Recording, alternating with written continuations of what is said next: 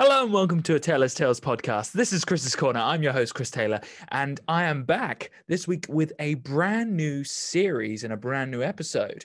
I'll be investigating Greek mythology along with yourselves. And this week, I'll specifically look into Theseus and the Minotaur. Greek mythology has always fascinated me. And for those out there who are also uh, nerdy and have this uh, sort of interest into the stories told before our time that may not be true, but they have a legend. They have uh, something of an aura that provides us with intrigue and questions that are never truly answered, but they provide a really interesting story to be told. And, and here on the, the channel, I love a good story. I love a good story. I love a good adventure. This story's been told many times in many different ways. Um, I'll be going over some of the details and some of the um, maybe truths and untruths that may have inspired Theseus and the Minotaur. Theseus and the Minotaur appears in many movies that we've all seen. Um, one of the most recent, I think it, it was actually played by Henry Cavill um, as Theseus. And the Minotaur had a small sort of part to play in the film overall. It was more of a Henry Cavill was a Theseus, but he, Theseus in many of his adventures squeezed into one film. Uh, and fantastic film overall. I'm trying to remember the name of it. I feel like um, uh, it had. Uh, oh goodness, this is where I forget the main bad guy's name. Uh, and he's he was also in Iron Man 2, this bad the bad guy, uh, and he's terrible.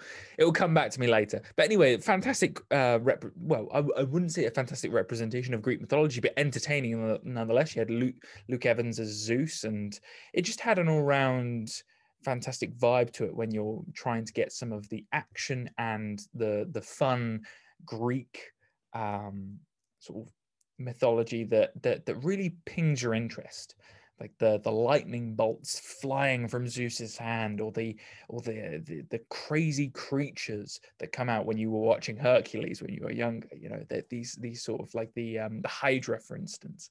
There's so many of these things I want to investigate, and the Minotaur is really like a quite a, a strange creature. You know, like a half um, like bull head with a human body that you know jacked and, and has the has the ability to you know lives in a maze in a labyrinth.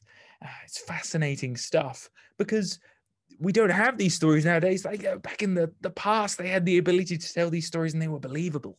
And they were, you know, it's mythology, the word, you know, make believe like myths, you know, tales.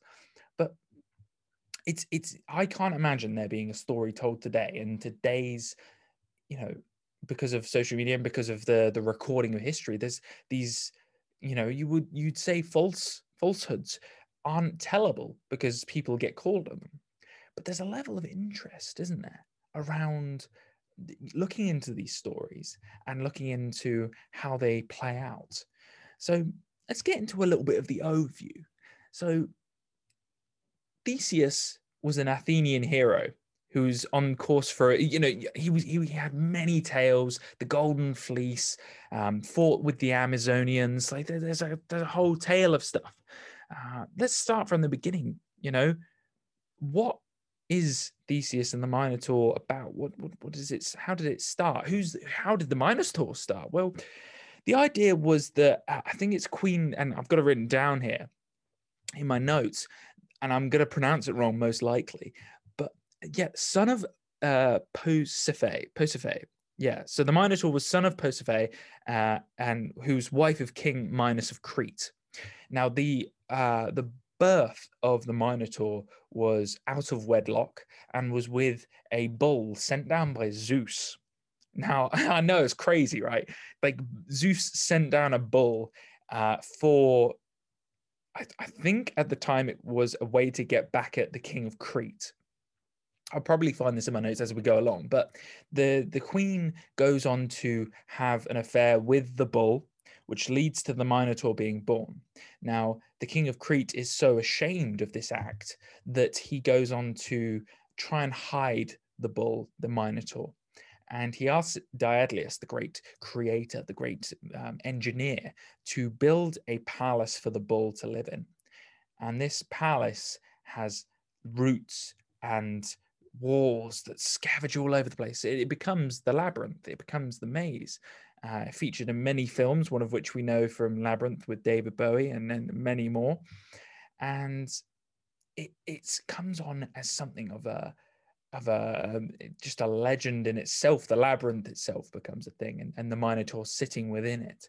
Um, immediate when I think of the Minotaur, you know, there's the obvious version, but there's also, if any of you have watched Your Highness, the comedic movie featuring uh, James Franco uh, and Danny McBride, I always think of the, the Minotaur in in that film, uh, and I'm not going to describe it on here because it's a little bit uncouth, but it, it, nonetheless hilarious scene with with the Minotaur and. Um, some of the characters in there. Uh, if you if you've seen that film, give it give it a like. Tell tell, tell me about it in the comment section. So, Queen Persephone, yes, slept, slept with the bull sent by Zeus and gave birth to a Minotaur, creating a half man, half bull. King Minos was embarrassed but did not want to kill him, so he hid him in the labyrinth. Yeah, the result of the uh, of the bestial union um, led to Daedalus building a vast palace comprising of a maze-like network uh, of corridors and rooms, and then had the Minotaur placed in the palace. The palace was named the Labyrinth. Uh, and I love that. I love the, the, whole story there. We already have a backstory for the, the Minotaur. The Minotaur doesn't even need a backstory. The Minotaur could just be the Minotaur, and it's fascinating to know that there's a half man, half bull. We don't even need the the prequel to the story behind this this creature that Theseus would go on to because it's a creature. It's like the Hydra. You don't need to know how the Hydra was created. You just know the Hydra's there. We fight it, and it's you know it's evil it's bad. We always think of these things actually and i think this sort of these details actually make the minotaur a little bit more human which can take away some of like the the bestial sort of negative emotions towards the um, the you know the, the story and how it's good versus evil sort of thing. It makes the minotaur seem less evil. So it's interesting to to look into this. So moving on. So who is king minos of crete? Uh, this you know character who's so embarrassed by the union of his wife cheating on him with a bull it's pretty pretty mental in, in in how it's told. So this is because Minos had uh, yes so Minos had defeated the Athenians in a war. I knew we'd get to this bit where we'd involve Zeus uh, and demanded the city offer up tributes as if you like the spoils of war. Um, and the bull that Poseidon had brought out of the sea so that Minos could uh, sacrifice it to him. However, Minos is taken by the bull, a handsome beast and useful to have as a stud for his cattle. That sacrifice uh, that he sacrificed a different animal and hoped Poseidon wouldn't notice. So we, you, you hear the details here. I've said Poseidon, and I've said the bull was sent by Zeus. These details are sort of flipped in and out of different interpretations of the story. So you have Poseidon in this case, you have Zeus in another. And so Poseidon in this case, so not Zeus, but Zeus did also is you know it's switched around. I'm pretty sure the sacrifice could have been done to either god. Uh, so the the bull uh, the bull was made savage by whichever god would be, and became a menace to Minos and Persephone. Minos his wife desired the bull, and as you said, yeah, she asked Daedalus, her husband's master craftsman, to help her with the dilemma and create a heifer made of wood and leather, not a wooden horse, then, but a wooden cow, into which Persephone could climb on and then mate with the bull. Whatever floats your boat, hey, I've got written down here. yes, it is a strange story to be told. So the whole you know backstory incurs because the king of crete basically gains the wrath of the gods to come down and strike thee and strike thee with uh, quite embarrassing start. I mean it's quite it's interesting. It's almost like the gods in greek mythology have a sense of humor. You know you never see in christian stories this sort of you know there's a funniness to this. There's something humorous to this story in the sense that you know the, the greeks made the gods seem like human in their in their sense and there's a level of maybe a little bit of arrogance in there because we, you know, how can you make a god seem human? But it's characteristics, isn't it?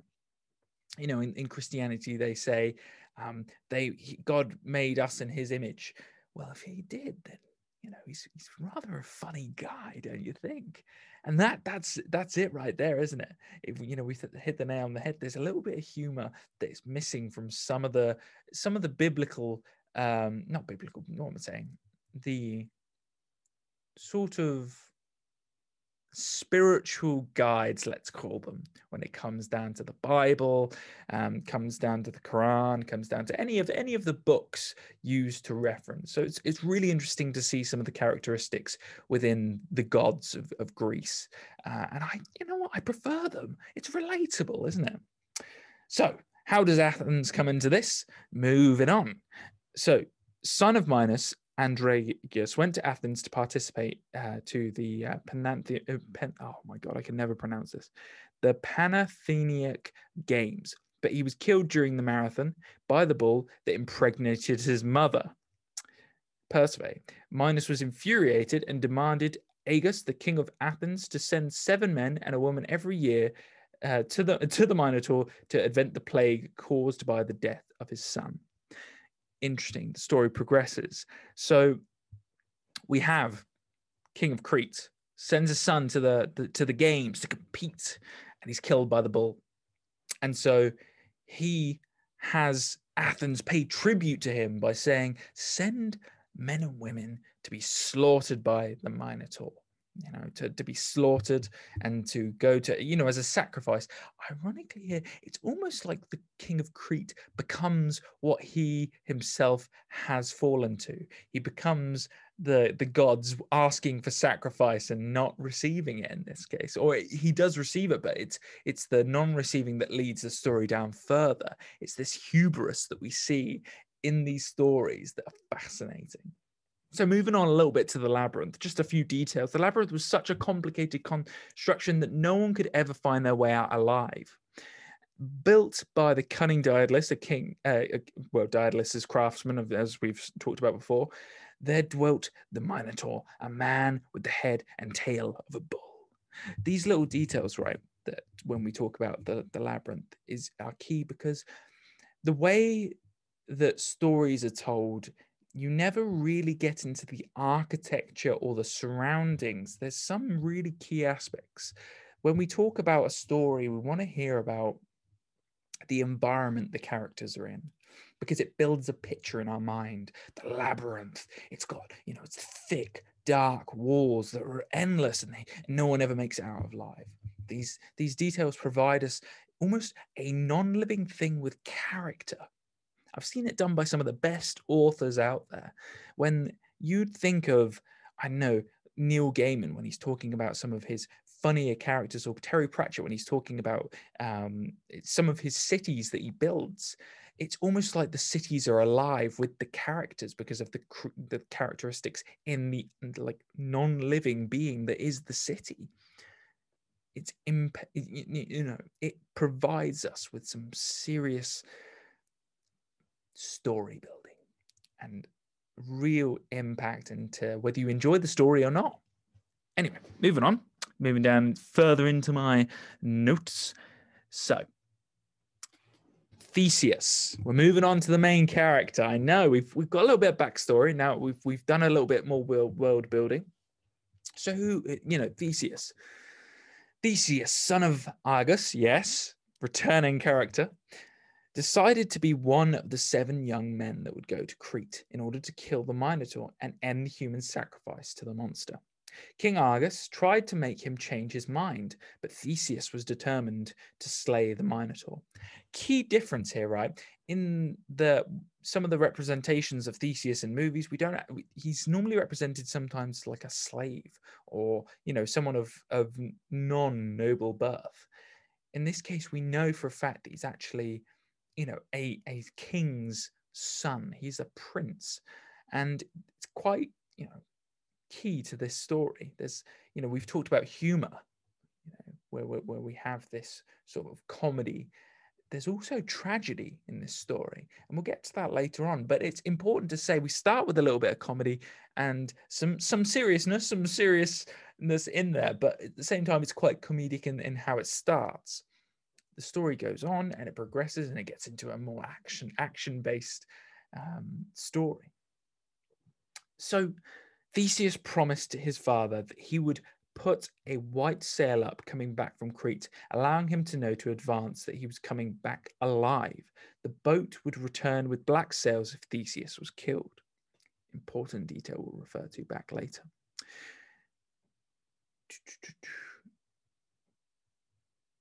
Yes, so Theseus met Princess Ar- um, again another name I'm going to mispronounce Arad- Arad- Aridian Aridian daughter of King Minos, who fell madly in love with him and decided to help Theseus. She gave him a thread and told him to unravel it uh, as he would penetrate deeper and deeper into the labyrinth so that he knows his way out uh, when he kills the Minotaur.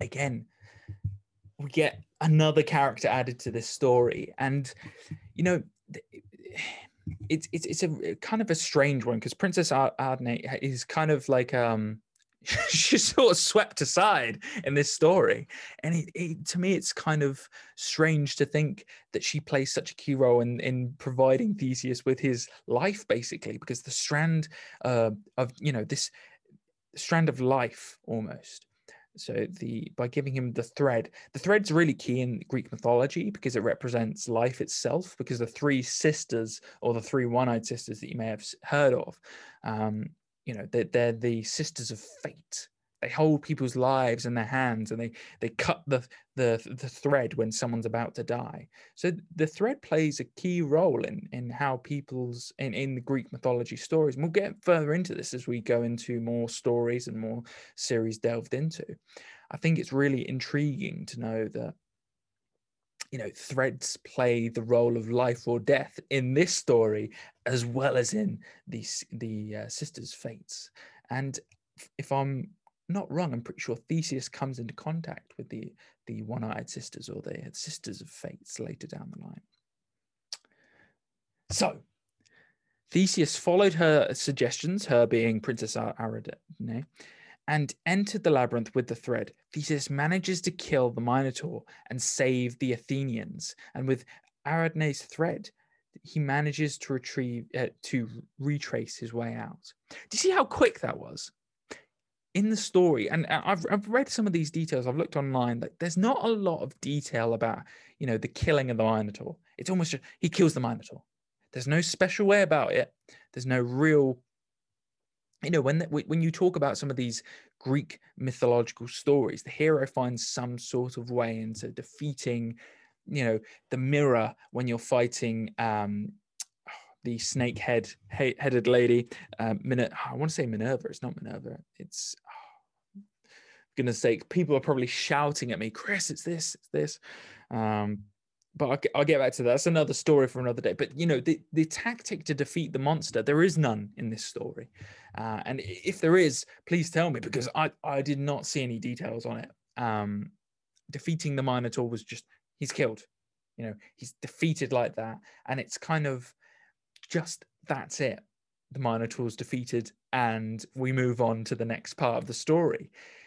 You know, we the story builds the Minotaur up so much that you know, the fact that it's just killed by Theseus, done, dusted, it's, it kind of makes you question, like, why did you tell us about the Minotaur in the first place, Chris?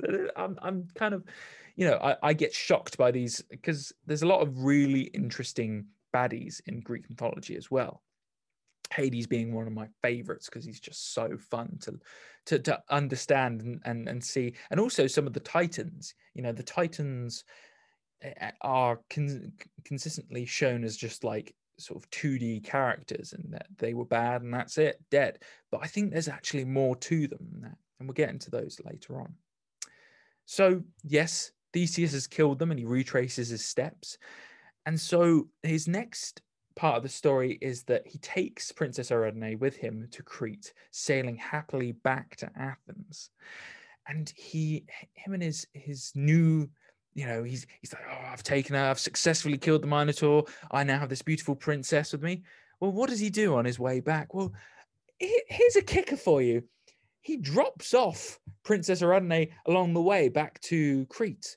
He just leaves her there. He just drops her off, and that's it. Bye bye, lady who's who's basically saved saved me uh, from the Minotaur, but well, from the labyrinth, because it's almost as if the labyrinth plays a more a, a greater role in the story than the Minotaur who who dwells within it. Um, and and the solution to the labyrinth is has greater detail than the the the, the Minotaur himself in how to defeat him. Interesting. Also, so I think. So one final detail in Theseus' story involving the Minotaur concerns his journey home. Having killed the Minotaur, Theseus sets sail for home, but forgets to change the, sa- the black sails to the white ones, as his father has instructed. This meant that Argus, king of Athens, wait- was waiting at the top of the Acropolis for his son to return, and saw the black sailed ship returning, and feared that his son was dead. Argus plunged himself into the sea below and drowned. This, the myth says, is why the sea is named Ar- yeah, Argonian to this day. That's fat. You know, how crazy is that? That small detail would come back in, you know, the white to black sails, and the fact that if if he just done the what his father had told him, if he just paid that that that little bit more attention, he would have lived and he wouldn't have died. And, and this is what I mean by the tragedy. This is a story of starts with comedy and it ends with his father committing suicide because he thinks his son is dead because he's been killed by the Minotaur. It's just a roller coaster ride all over the place. And you've got to think to yourself, like, what? When they were creating creating this story, there's there's a level of Shakespeare in it, you know, comedy and tragedy. Um, one moment you've got Benedict and Beatrice together, hating each other at the beginning, and then at the end they're falling madly in love. It's this contrast, this juxtaposition. And I love it. I love change. I like difference. And I like characters who have this juxtaposition and these stories that provide us with such a contrast of going from funny, lustful, you know, romance with a with a, you know a being of a bull and a you know this funny union between the the wife of a king and a bull sent down from the gods as a way to basically punish that king. It's really interesting. And so that's really the story, this short story of the, the first part of the Greek mythology podcast. So now I'm just going to delve into some of the alternate facts um, that go through the story and can be changeable. As we talked about, Princess Ariadne, you know, she pay, plays quite a key role, but she's thrown away so quickly. And I've got something written down here that's really nice, nicely put, that, that, that sort of sums that up. Theseus' subsequent abandonment of Ariadne, whether down to personal choice or not, shows how messy things could get, even in the most archetypal myths. Even after she had helped him to defeat the miners, Minotaur, putting herself at risk, if her father discovered the truth, he is quick to cut himself loose with her, even though she puts herself at risk for him.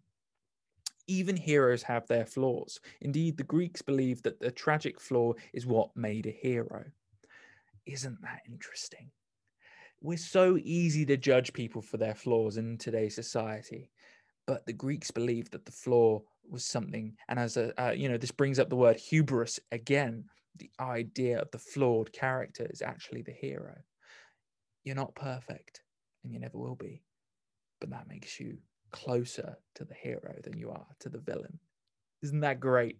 It makes these stories more relatable to today. Even though they were written hundreds of years ago they're more relatable than some of the you know stories that we see written in the tabloids or in the news or in social media or anything like that.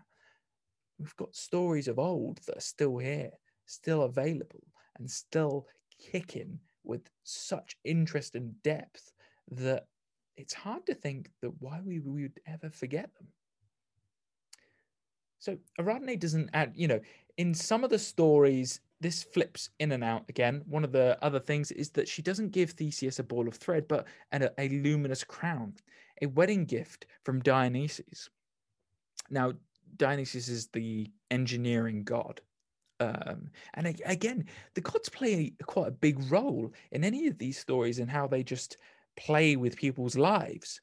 And it brings back that idea of the thread, the idea that these, you know, people lives hang on the balance. Well, the, the gods interchange changeably change that balance from time to time. And it does really bring up the interest of fates and destiny and the ability for you to have control. Well, if with the god's ability to interact with these characters, it provides us with this inability to know that there's a force we don't have any control over. And I think that's what makes these stories great is that there's so much of a a uncontrolled that, that there's a linear pattern but at the same time at any moment it could just change because a god intervenes and change the whole story. And so the crown would be like a glow in the dark tool for theseus to to illuminate him as his way out of the dark labyrinth again and bringing up that those characteristics those interesting parts of the labyrinth that it makes it more alive. It's dark, it's gloomy, it's you can't see a way out. So it's interesting to see that there's a thread and then there was a crown of light. Again, both playing the crown of light, luminous, sight, being able to see, being able to identify is really a key fact in eh, not a key fact, a key player in these stories as well, because being able to identify something is being able to understand what its role is in the world and we immediately point to the minotaur and say that's evil that's not good and therefore we need to kill it. And then you've got the labyrinth that's dangerous we need to have something to be able to brighten it up in order to understand our way out. It's quite interesting to think about the labyrinth because it is in the dark it's the unknown it's the scary unknown and that's what we're all scared of. We are scared. That's why we're so afraid of death. It's because we don't know what's on the other side. It's like but if you if you treasure life and you understand and you illuminate it with the crown you are no longer afraid of that death. And it's that idea of the labyrinth once become light it's no longer the scary characteristic they used to have so, the story of Theseus slaying the Minotaur remains one of the best known tales of Greek mythology, with Theseus, the archetypal classical hero, and Ariadne's devotion representing pure love. I'm saying pure love here because it's really intriguing here that the woman shows such devotion to this man and yet she's just cast away. And some of these stories do play that, and it is kind of like, yeah, there's a sexist element to it um, and it's just like some of these women are just thrown away as characteristics and don't really have the development as a character. But as you can see in this, you know, Ariadne has has a key role, plays all of these, like ticks all the boxes, you know, and yet our character is still flawed. So it, it does pe- play this sort of, you know, you can like the main character, but you can't like him too much because he's still done stupid stuff like this. I like that. It's it's like it, you can't have you know. It's like looking at Superman. Superman got boring when he became too perfect. It's his ability to be able to have his kryptonite that makes him interesting. That he has a weak point. Uh, I I agree again with the, the Greeks and how they said that a flawed hero, um, a flawed person man is a hero and that's what makes a hero. And it's interesting. I'll leave you on this. Set against this, the base of lust is what made the Minotaur, with its ferocity and bullish instincts, to say nothing of its predatory nature. It was, after all, the product of a union foundation of lust. Isn't it interesting to think that this story starts with, you know, this comedic idea of a, a woman and a bull, and it ends in suicide and the idea that we've got lust as caused by a, a repercussion of not paying homage to the gods. It is a fascinating idea that these characteristics of going from you know the lust between a, a bull and, and a uh, queen and then you have pure love from Ariadne and then you have the hero who goes on to kill the bull and show the world the right thing to do and be fierce and brave. All of these characteristics these what a lot of us see as like either the seven deadly sins or or, or the keys to life or anything like that or, or good characteristics a lot of them are shown in this story. And it's all in you know just like that. It feels like it's just oh wow that's a big story done. Wow all over. And within that we break it down and there's a lot there's a lot of depth in there. And i think there's a lot of characteristics in greek mythology that have that. They've got these you know they've got good they've got evil but it's not just black and white like that. There's such depth to these characters. And i think that the detail in going into the backstory of the minotaur brings in the stories details of these characteristics to contrast by the end of the story. Because if we just had theseus you know is the king's son why is he going to kill the minotaur? Why is what's the relationship between him going to just kill the minotaur and be a hero? Because that's normally the story isn't it? Just like go go kill the hit and become the hero and everyone loves you. But in this one we relate king argus to the king of crete and we understand the backstory and we understand why you know theseus is going to defeat the minotaur for his father and we understand that Ariadne isn't the you know isn't too you know sort of worried about her father finding out about the detail of helping Theseus, the son of the man who got his other son killed. So it's intriguing to to look at this ability um, between all of these different characters playing their role and playing an overall story. Fascinating as always. I really hope you enjoyed this, and I really hoped that this short story in Greek mythology, you know, gets you a little bit of a taster for what's yet to come. So I'll leave you on this. This has been a Taylor's Tales podcast. This has been Chris's Corner. I'm your host, Chris Taylor, and as always, I'll see you here this time next week.